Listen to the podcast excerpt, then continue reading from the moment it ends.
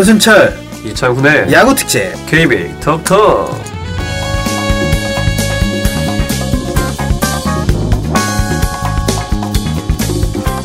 안녕하세요 이창훈 씨. 네, 권수철 씨 반갑습니다. 아, 네. 11월에 그 우리가 좋아하는 게 하나 끝났죠. 좋아하는 거? 네. 뭐요? 어떤 거? 야구. 야구. 근데 그래서요. 아 창훈 씨는 야구 끝났는데 뭐 아쉽지 않습니까? 뭐 끝났어도 아쉬울 게 사실 없어요. 왜냐면 네. 야구 끝났다고 해서 끝난 게 아니잖아요. 아, 왜요? 그 스토브 리그도 있고 어. 또 얘기할 게 참 많아요. 그래서 어. 여기 지금 뭐 소리 웅성웅성 들리는데 여기서 사람들이 있어요. 사람들이 사람들하고 함께 얘기 나눌 곳이 있기 때문에 어 그렇군요. 벌써부터 이렇게 모여 계시네. 그럼요, 그럼요. 우리가 안 부르지 않았나? 방금 처음에요? 아, 그래. 알겠습니다. 자, 그러면 야구가 끝난 아쉬움을 달래보기 위해서 음, 신나는 야구 이야기 좀 달래봐야 되겠습니다. 그렇습니다. 뭐 그러니까 여러분 야구를 좋아하는 분들 그리고 야구가 어, 어떤 얘기를 할까 궁금하신 분들 지금부터 채널 고정해 주시길 부탁드리겠고요. 후회 없는 그리고 알찬 이야기를 여러분 함께 하겠습니다. 자, 여러분 채널 고정.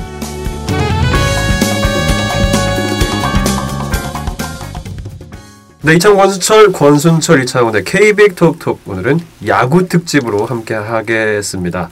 먼저 오늘요 이 야구 특집에 나오신 야구통들 한번 소개해 보도록 할 텐데, 자 KBig 특집에 전통이 하나 생겼어요. 아시죠? 지난 방송 보셨다시피 릴레이 패널 소개가 있습니다. 오늘도 예외가 없는데요. 자 그럼 릴레이 패널 소개를 한번 해보도록 시작해 보시죠. 자 권순철 씨, 네. 어 한번 아, 해주실까요? 아, 이분을 소개하게 돼서 영광입니다. 그래요? 아, 네. 첫 번째 패널을 소개해드리겠습니다.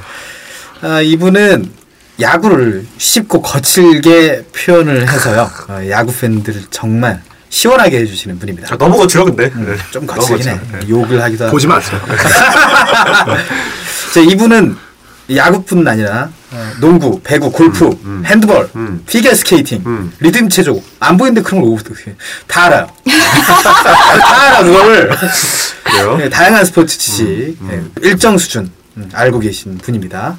장차 스포츠 평론가를 꿈꿨으면 좋을 KBIC에서는 음. 스포츠 해설가 아. 고정희 씨를 소개합니다. 박수로 맞아. 네, 아, 반가워요 고정희 씨. 근데 이제 좀 고칠 거 있어요. 저 피겨나 네. 리듬 잘 잘 몰라요. 아 그래요? 누가 쓴 거야 이거? 아, 이거 까고 싶어서 내가 수정해달라고 말 안 하고 있었어. 잘했다. 좋다. 좋다. 어 그래요. 고정희 씨 삼성의 우승 축하해요. 자, 예, 고맙습니다. 여기까지 마지막 우승일지도 모르겠 아, 여기까지 하시죠. 어 그래요. 다음 좀 패널을 소개를 해드려야 될 것 같은데 이게 특집이 좀 달라져야 되는데 고조경이 나왔다. 어. 권순철도 있다. 음. 이창훈도 있다. 아유 왜 그래 또 나까지 뭐 달라진 거 아닌 거 아니야? 뭐 이렇게 생각하시는데 네. 패널이 음. 무려 세 분이나 바뀌었어요. 무려. 본의 아니게. 왜 얼굴 표정 굳었어요? 네. 아닙니다. 네. 그래서 네. 이 새로운 패널을 고종현 씨가 또 소개하게 됐어요. 기쁘시죠? 네. new face. 어, new face를 네, 소개시켜 주시기 바랍니다. 네. 어, 다음 패널 좀 약간 궁금한 사람이 몇 가지가 있는 분이신데 소개해 드리겠습니다. 어, 이분은 담당 팀은 7년째 포스트 시즌은커녕 4강 근처에도 가보지 못하고 있는데 이 무슨 복이 터졌는지는 모르겠습니다. 어, 6년째 한국 시리즈를 취재하고 계시는데요. 어. 그 비결이 뭘까요? 그게, 그게 궁금하네 내가. 일간 스포츠 한화 담당 기자 김효경 기자님을 소개합니다. 이간 스포츠 김효경 기자입니다. 아, 네. 목소리 좋으세요. 네, 감사합니다. 뭐 답변해 주시죠. 왜 그런 네. 건가요? 6년 동안 어떻게? 아, 제가 2008년부터 취재를 시작했는데 네. 하나를 다섯 시즌 제가 맡았거든요. 참 힘드셨네요. 질곡의 생활을. 뭐, 아니 그래도 굉장히 즐거웠습니다. 저는 하나 선수들을 사랑하고요. 네, 네. 사실 2008년에는 뭐 다들 아시겠지만 올림픽 전까지도 굉장히 좋았다가 어, 그렇지, 그렇지. 네.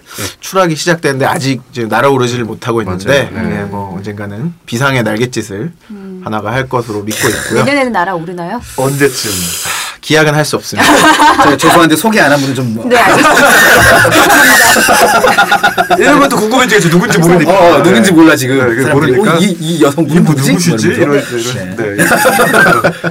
그래요. 알겠습니다. 아우, 더 자세하게 조금 이따 해보고요. 자 그러면 김유경 기자께서 다음 소개해 주시죠. 예, 어, 저랑 같은 회사에서 일하고 했, 음, 바로 보통 이제 사회나 뭐 군대에서 바로 아래 후배들이 조금 관계가 약간 좀 껄끄럽잖아요. 그런데 그런 것과 달리 저와 굉장히 잘 지내고 있는 아, 사람 냄새 나는 기사를 아주 어, 잘 쓰는 네. 예, 서지영 기자를 소개하겠습니다. 아, 정말 네, 서지영 기자. 안녕하세요. 일간 스포츠 서지영 기자입니다.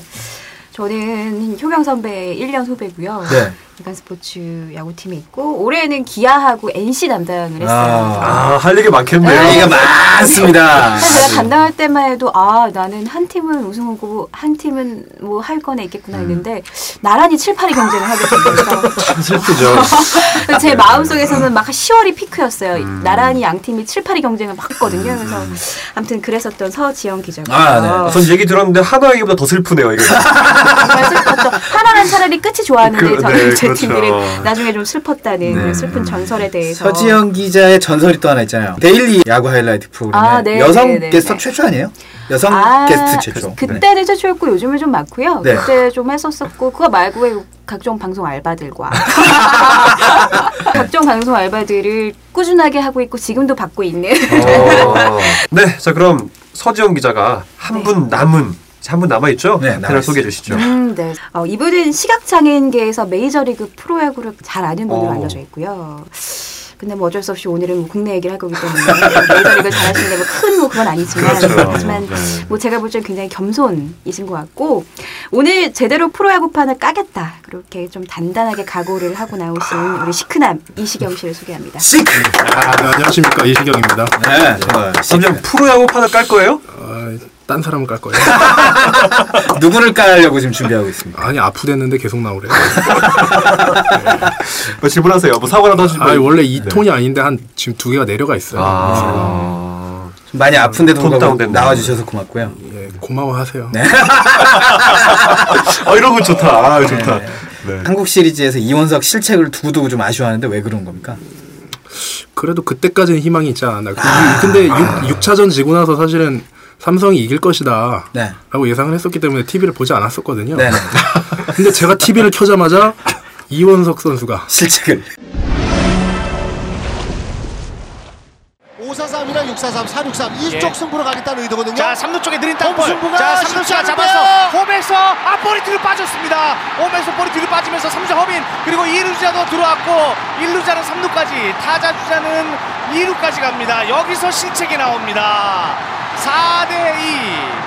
3루 쪽에 느린 땅볼 이원석이 잡아서 홈에 수굴했습니다만은 이 들어오는 주자와 겹쳤어요. 예, 그게 홈에서 던졌으면 완벽한 아웃인데 아웃이죠. 네. 대단한 송구를 보여준 바람에 그 후에 이제 아 자면 되겠구나. 취침 모드를 돌입하게 됐대요. 차면 돼, 맞아. 이제 치킨을 쏘면 되겠구나. 내기를 했었거든요. 내기. 그래서 겸허한 마음으로 겸허한. 일단 한국 시리즈 부분 정리를 할 때그 초초의 한을 주시게 제가 양보를 하겠습니다. 아니, 괜찮습니다. 그래요. 어우, 분위기가 화기애애한 분위기가 됐습니다. 전 되게 모호하죠 왜 이렇게 화기 모호한 네, 분위기인데. 자, 이 모든 패널 소개가 끝났고요. 음, 이제 방송 본격적으로 시작해 봐야겠습니다. 어, 이창훈 씨, 네. 오늘 야구 특집 케이빅 톡톡 어떻게 진행되는지 설명 좀 아, 부탁드리겠습니다. 설명 제가 하면 되죠. 네. 야구 특집 K빅 톡톡이라는 이름으로 진행되는데요. 오늘 방송은 1, 2부로 나눠서 진행될 예정입니다. 먼저 1부에서는 올해 2013 프로야구를 초간단 정리하는 시간 갖도록 할 텐데요. 또 최근 프로야구의 판도가 바뀔 만한 현안에 대한 얘기도 해보는 시간을 마련했습니다. 그리고 2부에서는요. 2013 프로야구는 왜? 라는 주제로 진행될 텐데요. 어, 왜 이런 일이 일어날까? 왜 그러지? 도대체 이해하지 못할 일들, 상상만으로도 음, 이런 일들이 왜 일어났지 하는 그런 이야기들을 한번 나눠볼까 합니다. 그래서 이번 특집에서는 프로야구의 대표적 이변, 시즌 초 예상과는 전혀 달랐던 상황 네 가지를 뽑아봤는데요. 이런 일이 일어나게 됐는지에 대해서 한번 심도 있게 음, 이런 일이 왜 일어나야 되는지. 한번 심도 있게 나눠보도록 하겠습니다. 그래요. 자, 그러면 잠시 후 재미있는 야구 이야기 나눠보겠습니다. 어? 가상점자 도서관? 어, 어, 예. 온소리 우리들이 듣는 온소리. 그 속에 우리들이 꿈이 살아 숨쉬지. 인터넷 주소창에 온소리를 때려봐. 하상 점자 도서관 점자 도서관 점자 도서관. 어 사람 사는 향기를 맡는 하상 매거진과 따끈따끈한 테이프 도서들의 대출. 451-0123 전화를 한번 때려봐. 하상 점자 도서관 점자 도서관 점자 도서관. 어예. 지금 여러분께서는 권순철, 이창훈이 진행하는 야구 특집 케이빅톡톡과 함께하고 계십니다. 자, 이제 2013 프로야구가 막을 내렸습니다. 막을 내렸으니 국내 한 해 동안의 프로야구 어떻게 진행됐는지 간단하게나마 정리해보는 시간 가져야죠. 그렇죠. 음. 먼저 프로야구 페넌트 레이스 그러니까 정규 리그 맞죠? 네. 한번 정리를 해보는 시간 가질 텐데요. 이 프로야구 페넌트 레이스 한 페이지 정리를 김효경 기자가 해주실까요? 생각보다 어렵진 않더라고요. 아, 그래요? 네. 어, 쉽군요. 일단 올해 프로야구 페넌트 레이스는 딱 세 개의 키워드로 정리할 수 있을 것 같습니다. 키워드, 네. 삼성의 수성 그리고 수성. 기아의 몰락, NC의 선전. 네, 서정 기자 담당 구단이 두 있네요. 네. 어, 사실 세 이제. 올해 9개 구단 체제가 되면서 예년보다 이른 이제 3월에 개막을 했습니다. 이제 개막 초반에 두 팀이 눈에 띄었는데요. 바로 NC와 한화였습니다. 어, 좋은 일로 좀 관심을 받았으면 좋았을 텐데 연패 두팀 대결. 모두 예, 부진에 빠졌습니다. 어, 신생팀 NC가 개막 7연패를 당했고요. 또 불안한 수비와 사실 뒷문 때문에 좀 이길 수 있는 경기를 계속 놓쳤어요. 그런데 한화가 더 심각했습니다. 예, 개막 13연패를 당하면서 2003년도 롯데가 세운 12연패 기록을 깨뜨렸습니다. 담당 기자로서 굉장히 힘든 나날들이었는데요. 어, 또 공교롭게도 NC를 상대로 이 13연패에서 벗어났어요. 네. 야. 네, 뭐 김웅용 감독님의 눈에 눈물이- 눈물이. 그렁그렁 맺혔다 아니다 뭐 설왕설래도 있었고요. 어쨌든 이 두 팀이 7월까지 좀 치열한 탈꼴찌 다툼을 벌였는데요. 뭐 결과는 다들 아시다시피 신생팀 NC의 승리로 끝이 났습니다. 또 4월에는 기아의 돌풍이 굉장히 세찼습니다. 어, 막강 타선 그리고 선발진을 앞세워서 5월 초까지 선두를 질주했습니다. 특히 이제 고질적 약점인 이제 뒷문 불안을 해결하기 위해서 SK와 김상현, 송은범 두 선수를 트레이드를 하기도 했는데요. 공교롭게도 트레이드 이후에 성적이 더 나빠졌어요. 전혀 뭐 트레이드 효과가 없는. 네. 또 뭐 김주찬, 신종길, 김원섭 선수 등 부상자가 속출을 하면서 좀 시즌 막판에는 8위까지 좀 끝없는 추락을 하고 곤두박질이라고 표현할 수 있겠네요. 말았습니다. 너무 좀 네. 네. 5월까지는 또 넥센과 삼성의 선두 다툼이 아주 볼만했습니다. 지난해 넥센이 20승에 선착하고도 뒷심 부족으로 처음으로 포스트 시즌에 진출하지 못한 팀이 됐었는데요. 네. 올 시즌은 더욱 강력해진 모습을 보였습니다. 박병호 선수를 중심으로 해서 이태근, 강정호, 김민성이 바치는 이른바 LPGK라고 하죠. 네. 막강 가스를 타선. 예. 이 타선과 또 홀드왕 한현희, 세이브왕 손승남 뒷문이 굉장히 강했습니다. 네.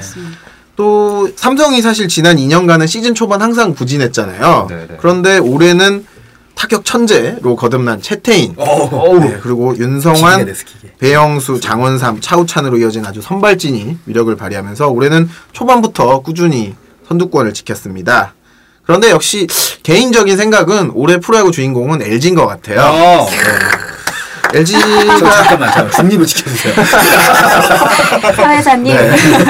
뭐 우승은 삼성했지만 올해 그래도 가장 화제가 된 팀이 LG였던 것 같아요. 5월 21일 이제 대구 삼성과의 3연전을 시작으로 무려 10번의 3연전을 모두 위닝 시리즈 그러니까 2승 1패 뭐 이상은 3승을 거두는 선전을 펼쳤습니다. 네. 뭐 신진급 선수들 물론이고 베테랑급 선수들까지 굉장히 활약이 대단했었죠. 그렇군요. 그래서 신바람 야구가 부활하면서 이제 뭐 LG가 크게 상승세를 탔고요. 사실 또 LG가 이렇게 항상 잘하면 나오는 얘기가 있잖아요. DTD. 네.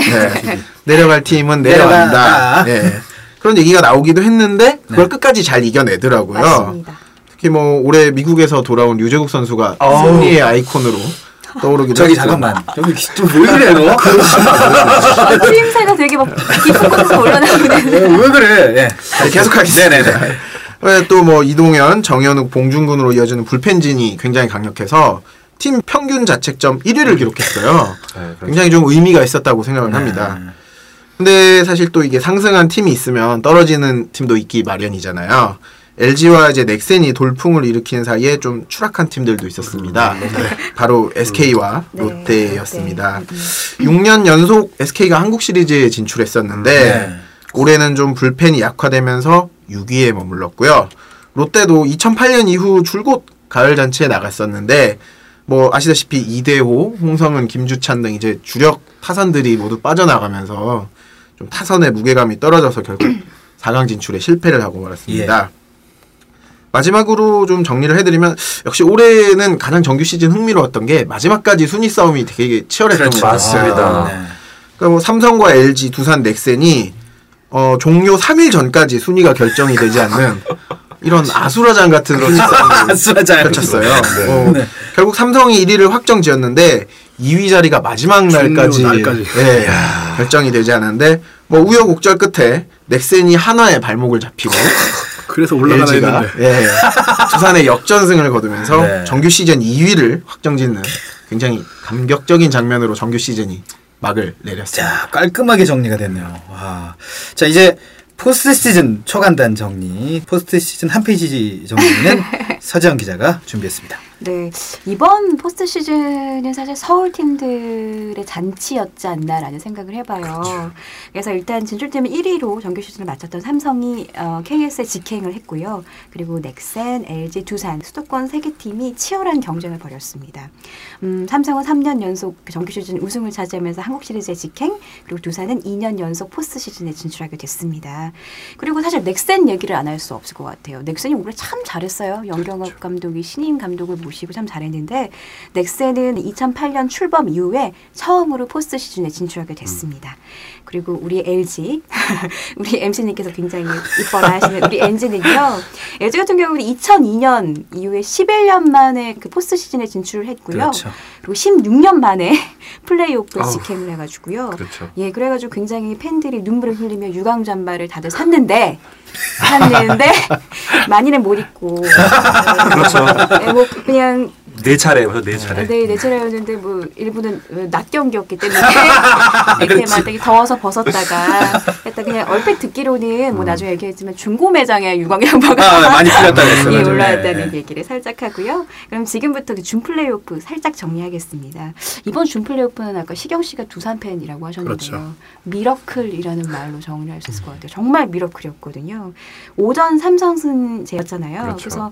그래서 사실 2차전까지만 해도 넥센이 이기겠구나라고 했었고요. 저희가 해설위원들한테 얘기를 들었을 때도 넥센이 우세하다라고 했었어요. 근데 사실 1, 2차전을 모두 끝내기 안타로 넥센이 굉장히 극적으로 이겼거든요. 네. 그런데 이 순서가 바뀌기 시작한 게 바로 잠실구장으로 홈을 바꾸고 나서 시작됩니다. 두산이 3차전에서 연장 끝내기 안타로 승리를 했고요. 그리고 4차전, 5차전을 두산이 내리 승리를 했고요. 그리고 시리즈 MVP는 그분이십니다. 우리나라에서 140kg으로 가장 많은 체구를 나갔던 최준석 선수가 그 거포 본능을 유감없이 발휘를 하면서 MVP를 차지했습니다. 그리고 제가 몇 가지 그 준피오에서 한 두 경기만 좀 리뷰를 해볼까 했었어요. 네. 아까 말씀드렸듯이 1차전 승리는 3대 4로 이겼던 넥센의 승리였는데요. 그 주장이었죠. 이태근 선수가 20번째로 끝내기 안타를 치면서 창단 첫 승리를 거두게 됩니다. 네. 근데 이날 대결은 나이트 선수와 니퍼트 그러니까 양팀 에이스가 맞대결을 펼쳤었는데요. 그 승부는 그 9회 말에 갈리게 됩니다. 두산이 2대 3으로 뒤지다가요. 9회 초에 정수빈의 동점 3루타로 그 동점을 만들었거든요. 그리고 9회 말이 됐는데 넥센이 2사 2, 3루 찬스를 맞았어요. 그때 타석에 두둑 나섰던 게 그 잘생겼다는 이태근 선수입니다. 근데 이태근 선수가 끝내기 안타를 쳤고요. 네. 그리고 2차전에서도 아까 말씀드렸듯이 넥센이 이겼는데요. 3대 2로 이겼는데요. 이때 MVP는 김지수 선수였고요. 김지수 선수가 끝내기 안타를 쳤습니다. 근데 여기서 두산 팬들이 또 천추의 한으로 삼을 만한 장면이 한 장면이 나옵니다. 바로 우리의. 홍삼이. 아, 홍삼이, 그렇죠. 예, 우리 홍삼이의 그 고의사고. 네네 고의 고의사고 폭투 예, 장면. 고의 고의 폭투야, 고의 폭투 폭투라고 했었었던 장면이었는데요. 이 장면 하나만 좀 짚고 갈게요. 홍상삼 선수가요. 1대 0으로 앞서던 8회 말 2사 2루에 등판을 했습니다. 근데 이 여기 타석이 하필이면 박병호 박병호. 선수가 있었던 거죠. 그래서 그 피치아웃 으로 좀 하려고 했는데 공을 빠뜨리면서 3루가 됩니다. 근데 다음 공도 원바운드로 패대기를 맞아, 쳤고요. 네, 두 그러면서. 그 사이 주자가 들어오면서 동점이 됐고요. 근데 그 박병호 선수가 볼넷으로 출루를 했거든요. 근데 그 다음에 또 다시 폭투를 던졌던 이렇게 했던 그래서 이때 홍삼 선수가 한이닝 폭투 세 개가요. 92년 롯데 박동희 선수가 기록했던 것 이후로 이세 개를 했었던 슈퍼 그런- 베이비. 네네. 레전드와. 어깨를 나란히. 굉장히. 뿌듯하게 생각을 하진 그때 않죠. 감동욕을 참 많이. 아니, 3루인데 왜 떨어지는 공을 던지는 엘레. 아, 맞아요. 근데 그랬었죠. 그때 그 감독님이 자조 개그를 한번 하셨는데요. 어, 규정상 포수 뒤에 야수를 놓을 수는 없지 않은가 뭐 이런 아. 얘기를 하셨었어. 예, 그래서 그게 좀 자학 개그를 말씀 하셨어서. 예, 그래서 그 더그아웃이 뻥 터졌었던 경험이 있고요. 전 속이 터졌고요. 네, 하지만 나중에 홍상이가 굉장히 잘, 홍상삼 선수가 굉장히 잘했기 때문에 그리고 마지막으로 준표 마지막 경기 5차전이었는데 이때 9회 드라마였거든요. 네. 네, 네, 네. 이것만 살짝 이렇게 정리를 할게요. 그때 넥센이 3대 0으로 뒤지고 있었었거든요. 그런데 9회 말에 니퍼트를 상대로 그 동점 3런 폴을 바로 박병호 선수가 치료됩니다. 그러면서 그 연장전으로 넘어가게 되고요. 그 다음에 13회 초에 드디어 두산이 터졌죠. 그렇죠. 최준성 선수가 대타 홈런을 쳤고요. 이때부터 두산이 정말 미러클을 썼어요. 민병헌 선수가 1타점 2루타 쳤고요. 오재원 선수가 3런포 쓰리런. 터뜨리면서 완전히 넥센이 자면하게 됐죠.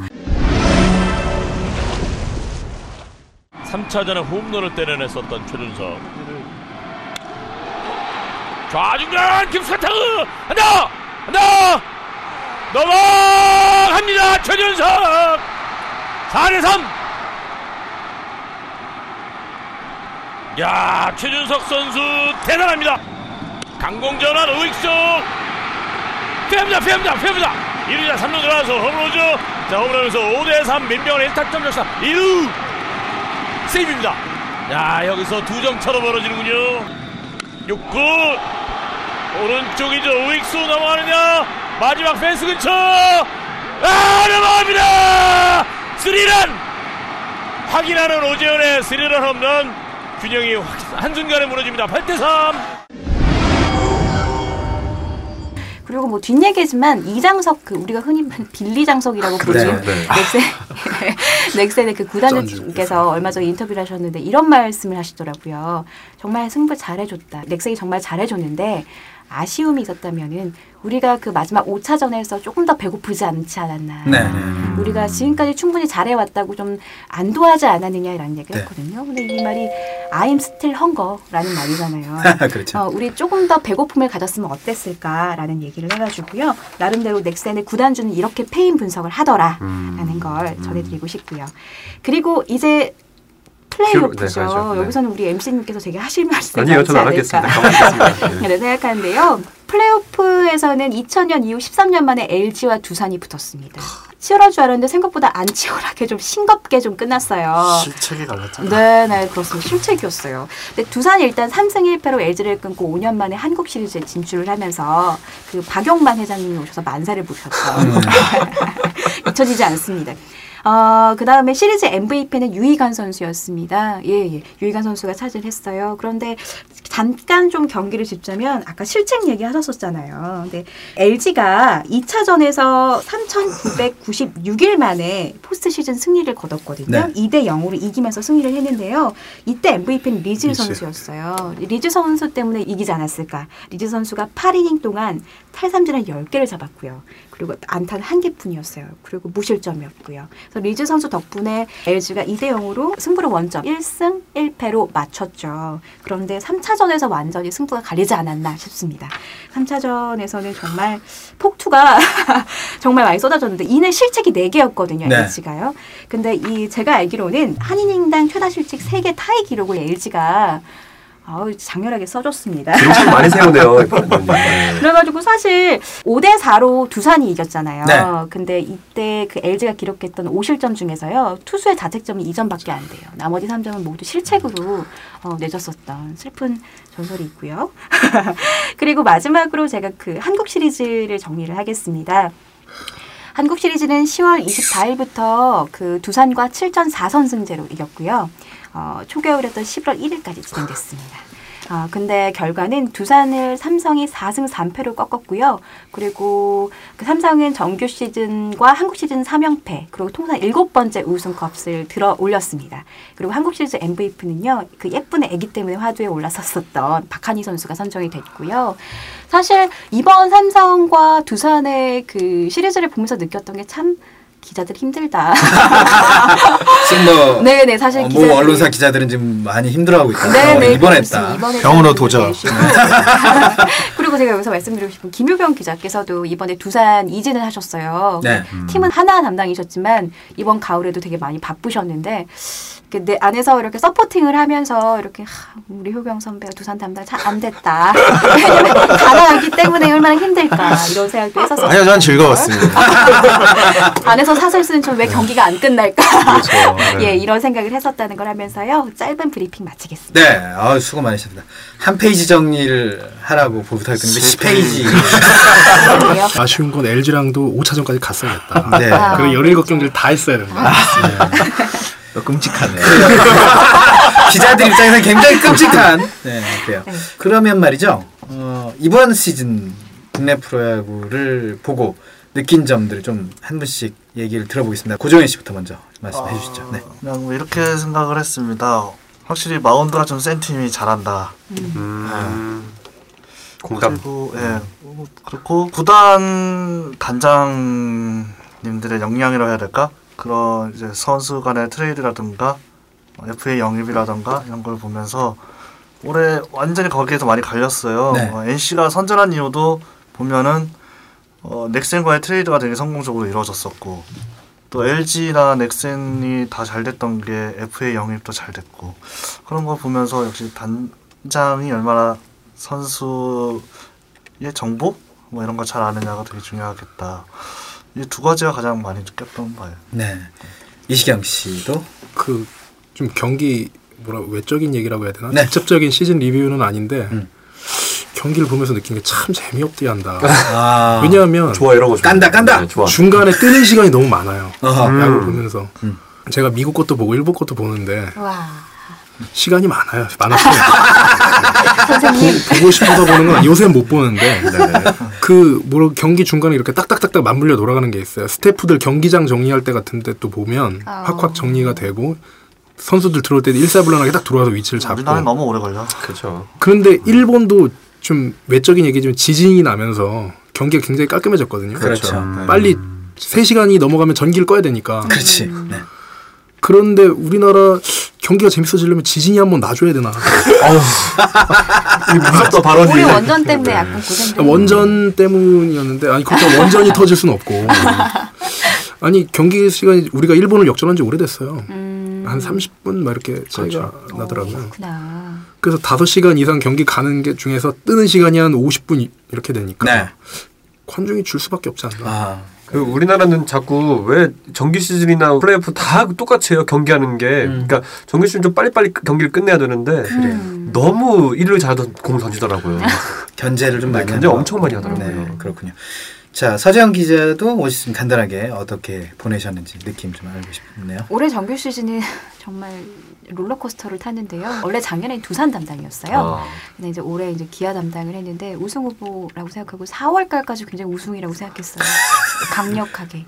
그리고 5월 6일이었죠. 송원범 선수가 SK에서 왔거든요. 네. 근데 제가 그때 선동열 감독님한테 전화를 드렸는데 이번 트레이드 아주 만족한다라고 웃으시면서 파, 파안대소를 아, 하시더라고요. 모처럼 웃으셨네. 제, 지인, 제 지인도 아 됐다 아니 사실 그 간다. 카드는 기아가 나- 진짜 남는 장사였는데 카드만 보면은 그렇죠. 정말 그랬습니다. 맞아요. 그때 오히려 SK가 왜 송은범을 보냈나라는 어, 그러니까. 비판적인 네. 기사도 나왔을 정도였는데 네, 오히려 비판 기사 쏙 들어갔네요. 보낼 이유가 있었다 아, 보낼 이유는 있었죠. 근데 이제 저는 그래서 이제 더 잘할 하위 권이 했는데 이상하게 5월 6일 이후에 트레이드를 하고 나서 계속해서 하락세를 탔죠. 음. 쭉쭉쭉쭉쭉쭉쭉 내려가다가 8위까지 내려갔는데 쭉쭉쭉 이런 제초를 또 해주시는. 네네 정말 쭉쭉쭉쭉쭉 내려가더라고요. 괜히 정말 멀쩡했던 선수들이 다 다쳐서 나가기 시작하고 그러면서 부상 악령도 다시 시작이 됐고요. 그리고 김주찬 선수가 또 굉장히 잘하다가 또 아파서 나갔고 중간에 돌아오긴 했지만 그래서 아 나는 올해 참좀 장성팀이 좀 잘 안 되나 보다 했는데 근데 또 LC가 기적을 또 발휘를 해주더라고요. 사실 대부분의 전문가들이 LC가 꼴찌일 거라고 생각을 했거든요. 그런데 하나도 누르고 기아도 누르면서 7위로 마감을 했어요. 네. 그래가지고 나름대로 뭐 온탕과 냉탕을 좀 왔다 갔다 네. 했었던 롤러코스터 같은 한 해가 아니었나 네. 라는 생각을 해봤습니다. 김효경 음, 기자.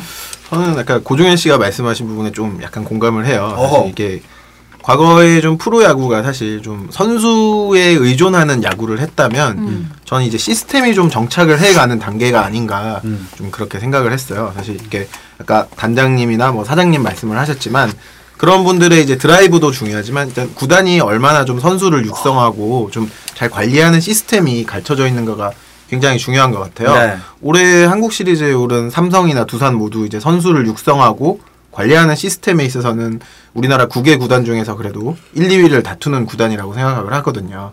반대로 올해 하위권으로 쳐졌던 기아나 한화 같은 경우에는 사실 그 부분에 있어서 좀 허점이 있었던 팀들이었어요. 네. 특히 하나는 제가 이제 담당 팀이고 좀 오랫동안 봤기 때문에 네네. 잘 안다고 할 수 있는데 사실 이군 훈련장이 이제 지난해 말에 이제 서산에 완공이 됐어요. 그래서 이제 그런 시설들은 이미 삼성이나 두산 같은 경우는 10년, 20년 전에 이미. 지어져서 거기서 선수들을 육성해 왔거든요. 그런 이제 어떻게 보면 FA 선수 한 명을 키우는 것보다 좀 팜 시스템을 통해서 선수들을 좀 육성을 하는 게 좀 팀의 전체적인 강력함을 만드는 그런 원천이 되는 게 아닌가. 사실 뭐 올해 외국인 선수들도 삼성이나 두산이나 큰 뭐 이득을 보지는 못했잖아요. 그렇죠. 네. 특히 삼성 같은 경우에는 한 명이 없어. 네. 네. 아시아 시리즈에 내보내겠다고 네, 한 명의 아시아 시리즈도 안. 간답니다. 네. 네. 그랬을 정도로 사실 거의 뭐 없었는데 그럼에도 불구하고 탄탄한 국내 선수들로 과거 이제 돈성의 이미지를 버리고 네. 이제 선수들을 육성해서 좀 우승을 거뒀잖아요. 좀 그런 시스템이 좀 자리를 잡지 않았나. 그래요. 자, 이제 프로야구 현안을 이야기하는 시간으로 좀 넘어가도록 하겠습니다. 먼저 얘기할 프로야구 현안은 왜 2014 시즌부터 외국인 선수를 3명으로 늘리는가입니다. 아, 이제 중요한 문제인데요. 네. 지난 1998년에 우리나라에서 외국인 선수 제도가 도입되기 시작을 했었죠. 네. 그런데 이제 바뀔 조짐이 보이고 있습니다. 내년 시즌부터는 타자 한 명 이상을 포함해서 세 명의 외국인 선수를 어, 그 시즌을 운영할 예정인데요. 그러니까 외국인 선수 보유 확- 확대 문제는 참 오래전부터 그 끝나면 항상 얘기 나왔던 부분입니다. 네. 그때마다 KBO와 구단은 그래 이라고 얘기하지만 그 우리나라 그 선수협은 아니야라고 얘기를 하죠. 음. 그렇습니다. 근데 올해는 필요하다는 공감대가 형성된 것 같은데요. 왜 외국인 선수 보유 한도에 대한 늘려야 한다라고 보는 건지 음, 한간에는 외국인 타자 도입으로서 이 흥행을 꾀하려 한다. 그러니까 홈런을 많이 칠 수 있잖아요. 외국인 타자들이요. 그런 부분에서 흥행을 꾀하려고 한다. 또 이 최근 떨어지고 있는 경기력 때문이라는 주장들도 나오고 있는데 자 여기 계신 분들의 네. 생각이 어떤지 궁금하고 들어보고 싶습니다. 궁금한데 이시경 씨가 제일 먼저 하시죠. 제가 아까 확실하게 한번 까보시죠. 아, 별로 깔 건 없어요. 근데 어, 어. 그게 처음에는 우리나라가 투수와 타자를 같이 뽑았었는데 그게 트렌드가 바뀐 게 저 2009년이었다고 봐요. 그래요. 그렇죠. 음. 그때 기아가 그 구톰슨하고 로페즈를 뽑아서 그래 맞아. 야 생각나네. 야구 세 명이 우승시켰거든요. 김상현, 구톰슨, 로페즈예요. 정답. 어, 정답이에요, 이거 진짜. 네, 아니 그런 것 같아요. 그러다 보니까 딴 팀이 이제 이거다. 이거다. 음 이거다 이거 맞아. 그래서 그 다음에 알드리지가 하나 들어왔던가. 넥센. 네, 한명 들어왔다가. 나갔잖아요. 아 남인감이 아, 끝까지 믿어줬었는데 네, 안타깝게 나가고. 그 후에는 그냥 무조건 투수다. 근데 좀 되게 위험한 생각이라고 보는 게 2009년에 그렇게 해놓고 2010년부터 투수를 뽑은 다음에 우리나라 선발 투수가 안 커요. 아 맞습니다. 아, 맞아요. 크질 않아. 근데 여기서 타자까지 들어온다. 지금 가뜩이나 신인 거포가 없는데 네. 네. 어떻게 할 건지 지금 이게 생각을 어떻게 하고 한 건지 모르겠어요. 차라리 아. 그럴 거면 음. 외국인 선수 숫자를 제한을 두고 그냥 두 명으로 두고 음. 30만 달러 선을 폐지하는 게 어땠는가. 그때 네. 기사가 한번 떴었거든요. 볼티모어 네네네. 지역인가 거기서 네. 이 브랜드 하나와 아, 90만 그렇죠. 달러 계약. 네. 근데 하나가 그때 징계를 받지 않았어요. 그렇죠. 그리고 뭐 니포트도 뭐 100만 달러 이상 주고 데려왔다 뭐 이런 네. 얘기도 있었고. 그 얘기는 조금 이따 좀 이따, 또 네. 하고, 네. 그래서 차라리 이럴 거면 그냥 두 명으로 가는 게 낫지 않을까. 가고 그냥 투삼명 타점명 차라리 아니, 아니 요 그거는 자유. 자유. 자유롭게. 왜냐면은 네. 두산은 사실 타자 하나 데려오는 게 손해예요. 그렇죠. 그렇죠. 아 지금은 나는 그렇죠. 그렇죠. 네, 지금은. 네. 근데 몰라요 이제 FA 돼가지고 네. 아니 그럴 거면 일부러 외국인 선수까지 생각을 해서 FA를 계산해야 되기 때문에 네, 더 네. 복잡한 상황이 될 거라고 그렇죠. 보고요. 네.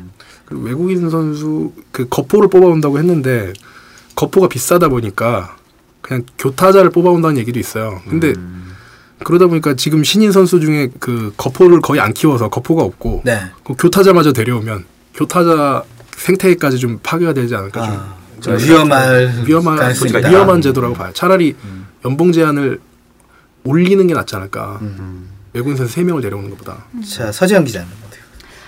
사실 그 그런 있어. NC하고 KT가 들어오잖아요. 근데 한꺼번에 이제 두 구단이 생기다 보니까 선수층이 얇다는 게 그 말이거든요. 그러니까 음. 너무 선수층이 얇다. 그러니까 선수를 좀 늘려다오. 이런 차원도 있었다고 보고요. 그리고 사실 세 명을 영입하지만 아직까지 결정하진 않았대요. 제가 그 네, 이제 KBO 관계자랑. 결정해봤는데, 그러니까 세 명을 영입을 해서 세 명을 모두 엔트리에 등록을 할지, 그러니까 세명 중에 두 명을 등록할지는 아직 여부가 결정되지 아, 않은 부분. 그러니까 한 사람은 2군에 있어야 된다는 그렇죠. 얘기인가요? 음. 있을 수도 있다. 네네 있을 수도 그런 있다. 건데 아직 결정이 된 건 아니에요. 세명 지금 모두 들어올 수 있고. 녹음 날짜는 11월 10일입니다, 여러분. 네. 그래서 만약 세 명이 다 들어온다면 좀 영향을 받을 수도 있겠지만 두 명이 들어온다면 지금과 크게 달라질 게 없다. 근데 이런 반론도 있고요. 하지만 아직 결론 난 건 없고, 근데 제 생각에도 시경 씨. 이 말에 굉장히 동의하는 부분이 있거든요. 그러니까 외국인 투수 투수가 굉장히 많아지면서 상대적으로 그 선발 투수들이 그 좀 걸출한 선수들이 많이 못 큰 부분이 전 분명히 있다고 생각을 네. 해요. 어떤 게 프로야구를 위한 걸까? 뭐 지금 당장 승부도 좋지만 길게 본다면 꼭 외인 확대가 좋은 것만은 아니겠다라는 생각은 해봅니다. 예. 김효경 기자 한번 들어보죠. 음, 저는 좀 외인 확대 배경에 대해서 좀 생각을 해봤는데 네. 사실 아까도 얘기가 나왔지만 선수협의 좀 전향적인 태도가 가장 큰 것 같아요. 사실 네. 구단 사장이나 단장들이 참가하는 회의에서는 꾸준히 외국인 선수를 확대하자는 얘기가 나왔었거든요. 네. 그게 2004년 이제 선수들의 병역 비리 사건이 그렇죠. 터졌을 네. 때부터로 거슬러 올라가는데 그때부터 사실 선수 수급이 모자라다는 게 어, 현장에서 느끼는 좀 그런 목소리들이 컸어요. 특히 감독자 회의나 좀 이렇게 코치님들이 얘기하는 것이 과거에 비해서 아무래도 좀 프로야구 수준이 떨어지고 있다. 이것은 아무래도 과거에 비해서 이제 야구로 쪽의 인재가 좀 유입이 적게 되고 있다라는 좀 판단을 내린 게 아닌가 싶어요. 뭐 이거는 뭐 기자들끼리 하는 약간 사담이긴 하지만 2002년 월드컵 이후에 특히 많은 인재들이 축구 쪽으로. 빠져나갔다라는 네. 게 사실 암암리에 다들 생각하고 있는 의견이거든요. 대부분 다 그렇게 예상도 네. 하죠. 맞는 뭐 예를 들어서 구자철이나 손흥민 같이 피지컬이 뛰어난 선수들이 어, 그러니까. 야구를 야구? 했다면 뭐 그 선수들이 야구로도 어느 정도 성공을 거뒀을 거라는 뭐 그런 가설도 낼 수 있잖아요. 그렇죠. 네, 네. 뭐 어쨌든 그걸 떠나서 사실 선수협에서 어떻게든 9구단, 10구단이 창단이 되면서 좀 그렇죠. 이렇게 전향적인 태도를 태도를 취할 수 취할 수 있게 있는. 좀 배경 조건이 만들어졌고 그게 이제 마침 이제 신생 구단이 생기면서 좀 외국인 선수들을 좀 더 많이 뽑을 수 있는 배경이 된 게 아닌가 싶습니다. 네. 고정현 씨. 네, 뭐 다 하실 말씀 다 하신 것 같은데 글쎄 뭐 찬성이냐 반대냐 그냥 지금은 그냥 흐름이 그런 것 같아요. 일단은 표면적으로 일단 선수는 부족하고 기량도 많이 차이가 나고 그렇다고 우리나라가 트레이드가 활발한 것도 아니고 사실 조금 트레이드만 활발하면 외국인 확대 얘기는 안 나올 수도 있는 얘기인데 아 그렇죠. 네. 네. 약간 좀 그러니까 구단 고위층들의 좀 생각이 좀 깨야겠다라는 생각이 좀 많이 들었고 네. 어차피 뭐 바뀐다라고 한다면 저는 국내 선수들이 영향을 받지 않는 방안이 추진돼야 된다고 생각해요. 뭐냐면 엔트리를 확대하는 거죠. 전체 음. 엔트리를. 음. 지금 26명인데 뭐 27으로 하든 8을 하든 그 기존 국내 선수가 24명 또는 한 5명 정도가 어, 경쟁을 했던 것을 이게 외국인 선수가 3명 들어오든 2명 들어오든 어쨌든 들락날락 하다 보면 한 선수가 그 어정쩡한 선수는 계속 2군 왔다 갔다 할 수밖에 없거든요. 그렇죠. 그렇게 하는 것보다는 전체 엔트리를 좀 늘리는 게 어떻게 나을지도 않겠냐. 그러면 더 많은 선수의 기회도 들어갈 수도 있고 또 신인급 선수들이 잘 안 크는 이유가 1군 무대 올라오기가 되게 힘들어요. 기회가 없으니까. 예, 잘 써주지도 않고 사실 아까 제가 그거 올해 야구 보면서 느낀 점 봤을 때 넥센의 문우람이나 LG의 문선재 같은 이런 선수들 기회를 주니까 잘하잖아요. 네. 물론 이군에서도 잘했겠지만은 그냥 좀 과감하게 좀 신인을 쓰는 것도 필요하는데 그 방법은 좀 넉넉한 엔트리가 있으면 감독들도 한 명 정도는 신인으로 채울 수 있거든요. 좀 그런 게 좀 있었으면 좋겠다. 운영의 묘에 대한 부분. 자, 어, 외국인 선수 얘기 좀 해보고 있는데 그 외국인 선수 보유 확 대 이야기가 나오면서 같이 대두됐던 이야기가 위면 외국인 선수 연봉 상 한선이었습니다. 지금도 30만 불로 책정돼 있는 외국인 선수의 몸값은 놀라운 일이에요. 어, 아직도 야구를 조금만 아는 사람도 믿지 않게 되는데 이 부분도 고칠 필요가 있지 않을까 하는 생각도 드는데요. 어떻게 보십니까? 자 이번에는 어, 고정 씨 했으니 이시경 씨가 하죠. 네. 저 했잖아요. 아, 했습니다. 다음, 네. 서로 미루게. 제가 먼저 얘기해 보죠. 아, 네. 네. 원래 이제 원고에는 알아서 들어오셔야 하라고 얘기하는데 아무런 들어오시는 분이 없어가지고. 네. 사실 이제 그 구단들이 이제 국세청에 자료를 제출을 하잖아요. 네. 그러면 이제 자료를 제출하게 되면 그 어떤 비용을 어떻게 썼는지 그리고 어떤 부분에 얼마만큼 썼는지를 다 알 수가 있어요. 사실 이걸 조금만 더 확인을 하면 뭐 구체적으로 공개가 될 수도 있는 사안인데 실제적으로 이제 과거 2007년 정도로 기억하는데 어떤 선배 기자분이 이제 그걸 가지고 바탕을 해서 기사를 썼던 게 생각나요. 그래서 두산이 당시에 외국인 선수를 제 기억에 두 명 투수를 두 명을 썼던 걸로 기억하는데 투수 두 명에게 지급했던 비용이 120만 달러를 넘었다고. 그러니까 둘 네. 반으로 나면 60만 불. 그렇죠. 평균 60만 달러를 쓰는 네. 거죠. 뭐 두산이니까 좀 다른 구단에 비해서 좀 적게 썼다고 사료가 되는데 네. 뭐 다들 알지만 국외 구단이 다 외국인 선수들을 상한선에 맞춰서 뽑을 수는 없어요. 왜냐하면 지금 한국 프로야구의 수준이 한참 좋았을 때보다는 낮아졌다고 하지만 외국인 선수들이 한 번에 적응하기는 어려운 네. 정도의 레벨이 올랐다는 게 그렇죠. 거군요. 보통 뭐 더블 A나 트리플 A 사이 정도다라고 평가를 하지만 루키급 선수가 있는 반면 트리플 A급이나 메이저리그급 선수들도 있잖아요. 그러니까요. 뭐 그렇죠. 예를 들어 류현진 선수만 해도 당장 작년에는 한국 프로야구에서 뛰고 있었거든요. 9승밖에 못했죠 그때는요. 그렇죠. 아, 막. 갑자기 또 슬퍼지네요.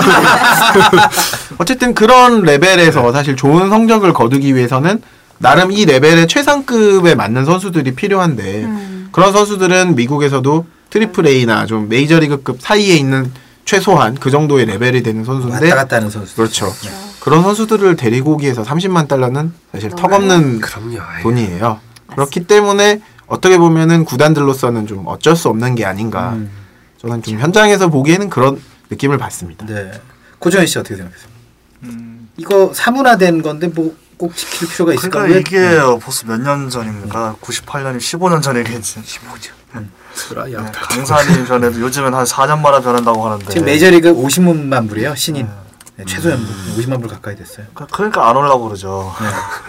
그러니까 웃돈을 자꾸 얹어주는 건데 음, 당연히 고칠 필요도 있고 실제로 좀 제재를 가한다면 가해야 될 것 같아요. 음. 뭐, 우리나라는 사실 좀 때리지 않으면 말을 안 듣기 때문에 음. 슬프다. 제재가 있어요. 네, 슬프네요. 네. 근데 그 제재의 주체가 굉장히 어려운 것 같아요. 그러니까, 왜냐하면 네. 그렇죠. KBO라는 게 사실 이렇게 우리나라는 메이저리그 커미셔너 같은 경우는 굉장히 좀 권력이 좀 집중이 돼 있고 구단들에 대해서. 제재를 할 수 있잖아요. 근데 우리나라 KBO 같은 경우에 사실 9개 구단 대표들 이제 10개 구단이죠. 그러니까요. 10개 구단의 대표.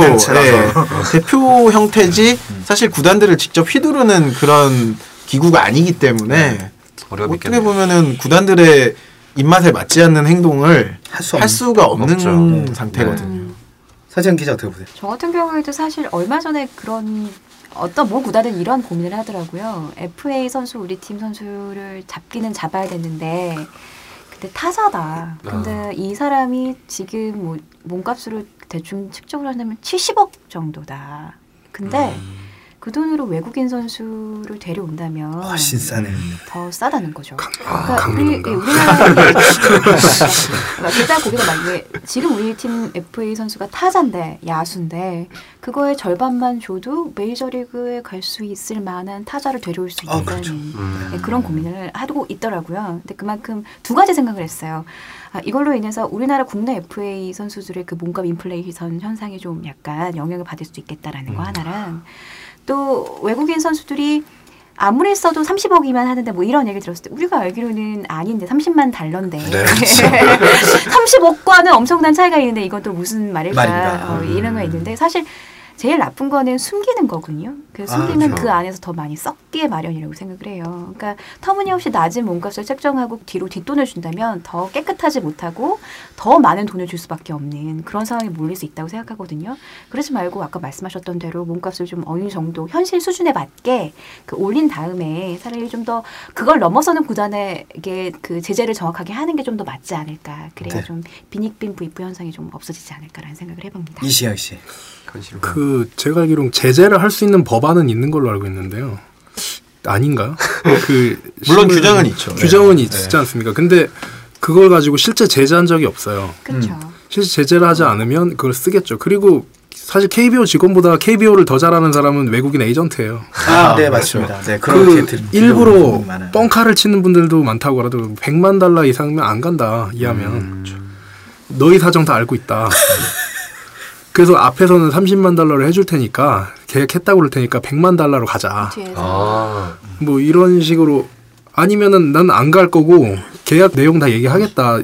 그 이상 부른 거 아니까. 그 계약서를 가지고 그래서 오히려 그렇게 이용 당할 거면 차라리 그냥 100만 달러 수준으로 올려주고 그 이상 넘어가면 뭐 한 2년간 외국인 선수를 못 뽑게 한다든지. 네, 그런 제재가 있어야죠. 네, 그럼 그렇게 가는 게 맞는 것 같아요. 법안이 있는 게 낫지 않을까? 안 그러면은 100만 달러 200만 달러 이렇게 막 주게 되거든요 KBO 여러분 우리 방송 좀 들으세요.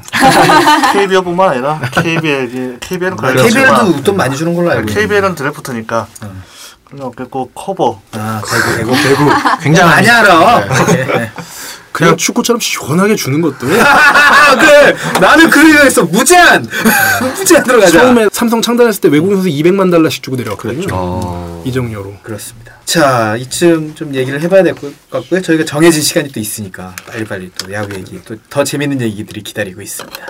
그 이번엔 또 서지영 기자가 좀 고생했던 이야기를 좀 어, 해보려고 네. 하는데요. 아, 이거 진짜 누구 없이는 사실- 못 산다는 사실 네. 여부를 좀 확인해야 될 것도 있고 아, 이번 주제는 약간 민감한 문제일 수도 있겠는데 왜 NC는 연고지 이전을 조심스럽게 추진하는가입니다. 아, 진짜 이건 굉장히 조심스럽기도 합니다. 자, 네, 우리는 그래도 마음대로 합니다. 그럼요. 우리는 안 조심스러워 내년에 취입처가 바뀌기를 희망해 봅니다 LG 연고지 이전 문제 참 경상남도가 기존에 창원시다라고 약속을 했잖아요. 근데 깨고 신축 야구장을 진해. 아, 그 참 안 좋은데 진해에 짓겠다는 결정을 내렸어요. 네. 이 문제에 대해서 서지영 기자가 좀 쫀쫀하게 얘기해 주시죠. 네, 이거 진짜 서지영 기자가 또 전담이었잖아요. 그리고 맞았다 라는 얘기도 들었는데 굉장히 고초를 겪고 네. 고초를 네. 고초를. 네. 맞으셨어요? 올해 너무 힘들었어요. 아. 네, 담당님들이 성적은 다 나쁜데 이런 사건 사고 때문에 좀 많이 힘들었고 특히 음. NC 야구장 문제 때문에는 목소리가 다르시네요. 네. 아니 그러니까 정말. 감당할 수 없는 악플이 전 그걸 우연히 봤어요. 음. 우연히 봤는데 어, 근데 일단은 그 으, 그것 때문에 제가 언론 중재위원을 한번 갔었었고요. 네. 어허. 두 번째로 뭐 맞은 것까지는 아니고요. 음. 그뭐 시의원의 보좌관으로 추정되는 분께서 아 보좌관이군요. 네. 네가 기자냐? 음. 라고 아. 외치시면서 제 팔을 거세게 잡아당기셨는데 음. 이제 그거를 있던 주변의 기자들이 경노하여 음. 다시 싸움 말싸움으로 번져섰던. 근데 맞은 건 아니고 왜냐면 제가 또 언론 중재위원회 끌려갈 수 있기 때문에 음. 맞은 건 아닌데 거세게 밀쳤고 네. 당신이 기자냐? 음. 그래 맞다 기자다 했었던 사건이 있었다. 이건 말이죠. 네. 스포츠부 기자가 겪는 일이 아니라 정치부나 사회부 정치부거든요. 검찰청 출입 기자 뭐 그래서 이런 그런 일들이 되게 많더라고요. 아, 네. 스포츠부에. 네. 그래서 그 사실 제가 그 야구 기자들은 사실 경기 취재를 많이 하는데 선수 취재 경 네. 그게 아니라 뭐 창원시, 행정. 네 그리고 뭐 안전행정부, 안행부. 문해체육부 뭐 이런 데를 이렇게 취재를 했었었고요. 근데 정리를 해보면 굉장히 복잡해요. 그러니까 정치 모든 게 정치로 야구가 아, 문제를 정치. 거거든요. 결론이에요. 그게. 네, 네. 근데 아까 말씀하셨던 그 박안수 시장이라는 분이 계세요. 이분께서 네. 프로야구 제 구단 NC를 영입을 하실 때 이런 말씀을 하셨어요. 야구계가 원하는 입지를 해주겠다. 그 교통 입지가 아주 편안한 곳에 우리가 해주겠다라고 이제 구두로 약속을 하셨었던 거죠. 그리고 나서 나중에 그러니까 그러면 우리가 제일 원하는 장소는 창원이나 지금 야구장이 있는 마산 지역입니다라고 했는데 무슨 소리야 진해로 가 이렇게 된 거죠. 음, 그래서 왜 지내냐라고 해봤더니 어 이때는 그 여기 지금 통합 창원시라고 하죠. 네. 여기에 네. 최대 갈등이 두 가지가 있어요. 첫 번째는 시청사가 어디에 갈 어디로 것이냐. 그리고 둘째는 야구단인데요. 예. 진해 마산 창원이 가장 유치하길 원하는 건 시청사예요. 근데 그걸 창원이 하겠다 네네, 이거죠. 사람의 숫자로 봤을 때는 마산하고 창원이 지금 시청사를 가지고 싸우는 형국이고요. 네. 근데 공교롭게도 시청사를 갖게 되면 야구단은 같이 유치할 수가 없어요. 아하. 그러니까 그래 마산하고 창원은 우리 야구단은 필요 없으니까 뭐 너네 알아서 하고 우리 시청사만 줘. 시청을 갖기 위해서 약속을 깨버리는. 네, 근데 그 사이에 진해에서는 그런 거죠. 우리는 사람 수가 밀리니까 뭐라도 그러면 말아. 야구단이 해줬어. 아. 감사하죠. 음. 그렇게 된 거예요. 근데 또 여기서 또 걱정이 걸리는 게 박안수 시장이 이미 우리 야구계에 약속을 한 것도 있었고 아 그러니까요. 음, 네. 그리고 재선도 걸려 있습니다. 네. 네, 그렇게 되면 지금 사람 숫자로 봤을 때는 이분이 지금 도지사 그에 나서시는 게 지금 유력하거든요. 근데 나서시려면 차라리 지내는 사람 수가 적으니까 그러면은 그 마산하고 창원 사람들의 마음을 사야 되잖아요. 근데 그러려면 시청사를 줄게라고 얘기를 하면서 시간을 끌면서 그냥 야구단은 진해에 주는 게 자기한테 맞는 거라는 그런 부분도 결론이 있는 거죠. 네. 그러다 보니까 좀 갈등이 좀 고리가 깊어졌고 어쨌든 최근 상황은 이런 겁니다. 그 NC 그리고 KBO 그리고 나머지 9개 구단은 진해는 안 된다. 일단 첫째 입지 조건이 너무 어렵다. 다 반대를 하고 있군요. 예, 그래서 야구계는 네, 지금 쌍수를 두고 다 반대를 하고 있고요. 그리고 창원시는 여전히 변함없는 태도로 진해 말고는 안 된다. 무조건 진해 절하 하고 지금 싸고 있는 형국이고요. 니게 기, 네가 기자냐 이렇게 얘기합니다. 거기서 재미있는 말이 있었던 게 그 진해 야구장을 짓겠다. 그러니까 우리는 아무도 야구장을 쓰지 않겠다. 그러니까 거기서 야구장을 쓰지 않더라도 나이는 야구장을 짓겠다. 말도 안 되는 소리를. 무슨 그런 기사가 있었던 걸로 기억을 하, 하거든요. 근데 네. 어, 일단은 제가 알기로는 창원시에서 최근에 문서를 보냈어요. 그러니까 NC 쪽에 야구장 진해에 지으면 쓸 건지 안 쓸 건지에 대해서 공식적으로 답을 달라. 뭐 네. 이렇게 얘기를 했고 이미 야구계에서는 거기에 대해서 공식적으로 성명서를 냈잖아요. 네네, 너네 KBO 진해 네, 야구장 안 쓰겠다. 지어도 우리 못 쓴다. 야구 선수들이 들어갔다 나올 수가 없다. 차가 너무 막히고 거리가 멀다. 그리고 근처가 그 숙소가 없고 제가 그 현장을 가봤거든요. 어, 학교, 어, 어때요? 학교 쪽이라고. 아 초등학교 옆에 있는데 제가 네. 거기 옛날 군부대였어요. 그래서 아, 옛날에 그렇죠. 음, 한번 육군, 기사를 썼는데 고대 유물 있다 뭐 이랬는데 군부대 자리여서 개발이 안 됐어요. 그리고 거기서 이렇게 실제로 파 보면 옛날에 뭐 그런 뭐, 뭐 고려 청자 이렇게 토기의 이렇게 파편 이런 게 있을 정도로 굉장히 좀 상대적으로 이렇게 도심 지역이 아니고요. 그런데다 야구장을 지으면 더 유물도 파괴될 거 아닙니까? 뭐. 유물도 파괴될 수도 있고 유물보다 더 중요한 거는 일단 프로야구 같은 경우는 daily로 경기가 열리잖아요. 네, 매일 늘. 저녁 6시 반에 열리는데 과연 그 마산이나 창원 지역에서 일을 끝내고 마친 사람들이 6시 반까지 가서 야구장을 볼 수 있을까? 그 러시아워 타임에. 보니까 못 본다. 기사 나오는 걸 보니까 못 본다는 결론이 나오던데요. 한 시간이 넘게 걸린다고 차 타고. 정말 꽉 막혀요. 정말 거기 터널인데 정말 꽉꽉 막혀서 그런 부분 야 구의 특성에 대해서 전혀 고려해주지 않았다는 그런 아쉬움이 남고요. 또 한편으로 이런 생각도 들어요. 우리나라 스포츠가 이거밖에 안 되는구나. 그러니까 정치계에서 볼 때는 프로야구가 그냥 정치인들의 환심을 사기 위해서 유치를 하고 표 사는데 아, 그래. 드는. 그리고 뭐 내가 제가 쉽게 이렇게 맞장구를 칠 수 없는 게 언론 중재예요. 제 맘대로 할 거예요. 저는. 아, 좀 말리지 마세요. 저는 뭐 야생마야. 언론계 야생마. 네. 대신 가시기 바랍니다. 네. 스포츠의 스포츠의 도구화가 이루어지는 것 같아서 스포츠 기자로서 그리고 우리나라에서 가장 인기 있는 스포츠 담당, 그러니까 프로야구 담당 기자로서 좀 약간 비애감도 많이 들었고요. 그 마음고생은 식사 시간에 한번. 자, 어, 김혜경 기자 그 옆에서 또 취재하는 것도 보시고 서정 기자 많이 힘들었는데 NC 이 사태 어떻게 보시는지 간단하게 마무리해 주시죠. 전 좀 사실 크게 이제 두 가지가 궁금했었는데 처음에 NC가 굉장히 소극적이었잖아요. 그렇죠. 왜 NC는 소극적이었을까? 그렇죠. 를 아, 이 처음. 생각했었어요. 네. 사실 그러니까 창원시에 대해서 이제 여러 가지 요구를 할 수 있는 어떻게 보면 그런 입장이었을 수도 있는데 굉장히 좀 소극적으로 나서다가 이제 KBO가 직접 나서기 시작하면서 그때부터 굉장히 좀 적극적인 움직임을 보였거든요. 저는 그런 부분이 좀 NC가 좀 약간 아직도 안고 가야 할 점이 아닌가. 물론 이제 연고지 이전이라는 강수가 남아 있긴 하지만 네. 사실 그거는 야구단에서 정말 최악의 최악으로 꺼낼 수 있는 최악으로. 카드거든요. 사실 그게 아니면 창원시를 압박할 수 있는 카드가 NC는 거의 없죠? 없다고 봐도 무방해요. 사실 그게 좀 이렇게 좀 차일피일 이 문제가 해결이 되지 않고 좀 길어지는 느낌이 나게 한 게 아닌가 싶고 두 번째로는 저도 서정 기자랑 좀 비슷한데 광주에 이제 신축 야구장이 생기는 과정도 사실. 네. 굉장히 오래 걸렸고 험난했거든요. 아. 대구도 마찬가지인데 그 부분 역시 좀 정치적인 부분과 좀 관련이 있었죠. 아무래도 좀 네. 강원태 시장. 강원태 시장이 네. 올스타전 때 생중계가 되는 상황에서 지켰습니다. 라고 약속을 지켰던. 네. 좀 지켰습니다. 그럼.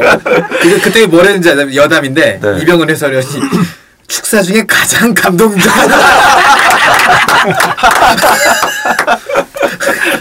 어, 네, 그 주기를 봤습니다. 아 웃기다. 아, 저도 기억이 나네요. 네. 어쨌든 좀 그런 부분에 있어서 사실 광주나 창원이나 좀 정치적으로 사실 좀 그런 부분들의 입지가 굉장히 단단한 지역들이잖아요. 좀 음, 그런 그렇죠. 것들이 좀 이런 문제를 낳았던 게 아닌가 좀 씁쓸했습니다. 솔직히. 자, 그래요. 어, 고정현 씨 네, 어떻게 보세요 이거? 왜 연구시장 안 됩니까? NC는 안 되는 게 맞습니까? 연고지 이전이 사실 쉬운 게 아니고 가장 최악이라고 하는 거는 어쨌든 프로 스포츠는 관중이 와야 경기가 재밌고 네. 돈이 벌리는 건데 일단은 연고지를 떠나버리면 팬층 확보가 상당히 어렵잖아요. 네. 뭐 두산도 그렇고 넥센도 그렇고 많이 고생했지 않습니까? SK는 뭐 이만수 감독이 예? 팬티쇼까지 하면서 잊혀지지가 않죠. 네. 근데 그런 노력을 각고의 노력이 있어야만 팬을 확보할 수 있는데 게다가 이건 완전 도를 넘나드는 거잖아요. 그 지금 가장 유력한 게 전라도 쪽으로 가는 건데 연고지 이전한다면 전주죠. 경상도에서 전라도라 아직까지도 지역 감정이 만연한 이 대한민국 사회에서 울산 얘기도 나오고 있는 거. 울산 얘기도 하고 맞아요. 현대가 있어. 그런 측에서 연고지 전참 가급적이면 이뤄지지 않았으면 그 마음은 확 해버려라 그러고 한데 그러니까 짜증 나니까. 네, 근데 마산 아재들이 참 많이 사랑해줬잖아요. 그렇죠. 이군 네. 시절 때부터 좀 그런 거 여러 가지 따져봤을 때 참 NC로서는 상당히 난감할 것 같아요. 뭐 취재해 보시면 더 잘 아시겠지만은 음, 근, 음, 근데 사실 그 전주보다는 울산이 조금 더 울산 얘기가 좀 예, 그러니까 울산 얘기를 처음 썼던 게 일간 스포츠거든요. 그래서 옮기면은 단독인데 아무튼 네, 울산이 조금 약간 얘기가 나오기도 하고 근데 오히려 울산 말고 제 생각엔 경남 뭐 사실 뭐 부산도 굉장히 큰 지역이기 때문에 야구단 두 개도 필요할 수 있겠죠. 그렇죠. 다양한 생각이 있는데 사실 최악이라는 건 안 하는 게 좋은 거거든요. 그리고 울산은 축구의 도시이기 때문에 야구장에 그렇죠. 가기가. 이시경 씨이 저반의 상황 듣고 평론 좀 해주신다면? 근데 저는 그 야구장을 옮기기가 쉽지 않은 게 한국인 정서 때문이라고 봐요. 음 맞아요. 여기 와서 NC도 그랬거든요. 사랑해 달라고 그랬고 팬들이 진짜 관중 많이 들어왔어요. 맞아요. 50만이 넘게 들어왔더라고요. 기아보다 많이 들어왔어요. 예, 많이 들어왔더라고요.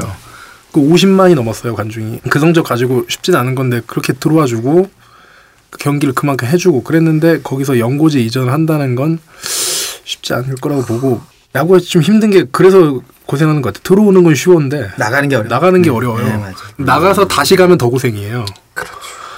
현대가 그랬지 않습니까? 아, 그 수원 야구장 그렇죠. 관중 뭐 텅텅 50, 게. 50, 70명 들어오고 근데 예. 우승했죠 그때 우승, 우승했는데. 관중석이 없어. 어 사람이 없어. 한국 시리즈에 2천 명대. 예, 2천 명. 예. 슬프다. 네.